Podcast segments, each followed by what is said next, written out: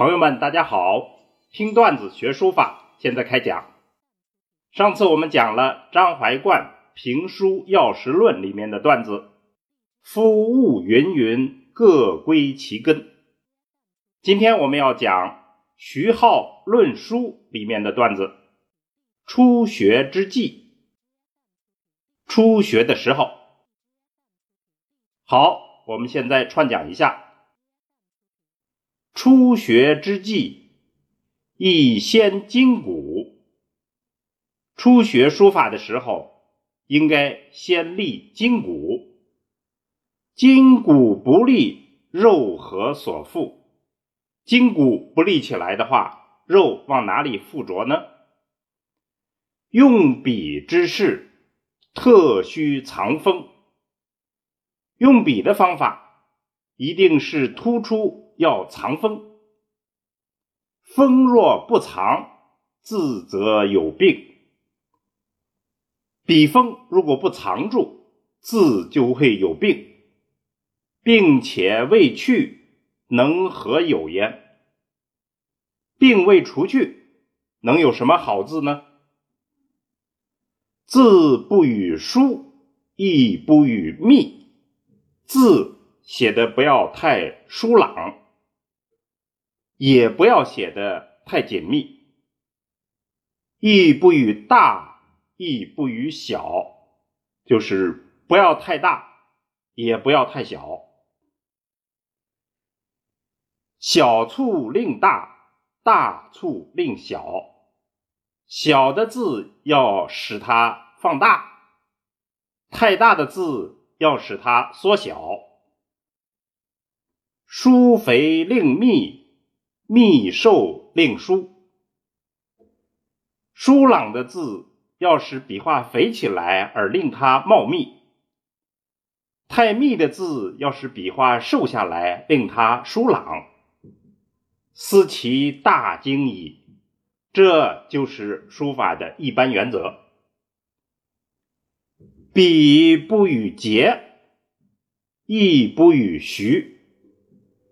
行笔不要太快，也不要太慢，亦不与平，亦不与侧，也不要太平，也不要太其侧，就是斜。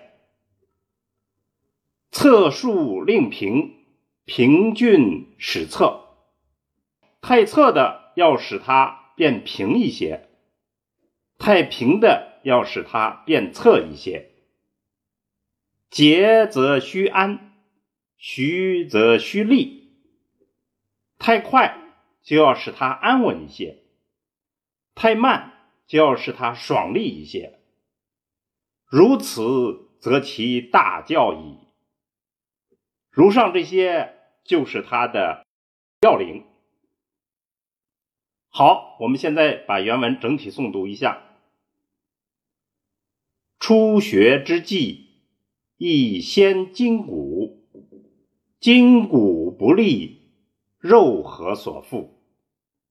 用笔之事，特须藏锋。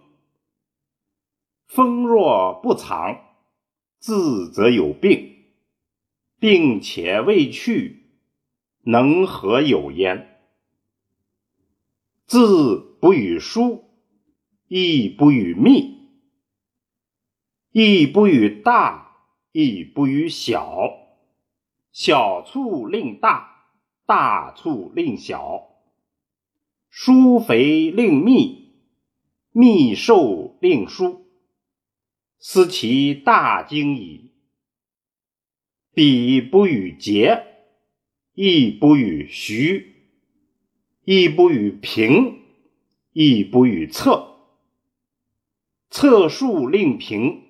平郡史册，节则须安，徐则须立。如此，则其大教矣。好，我们下来做一个解读。这里讲的是初学之际的书法规则要领。怎么样的要领呢？四条。第一条就是关于筋骨与肉的关系。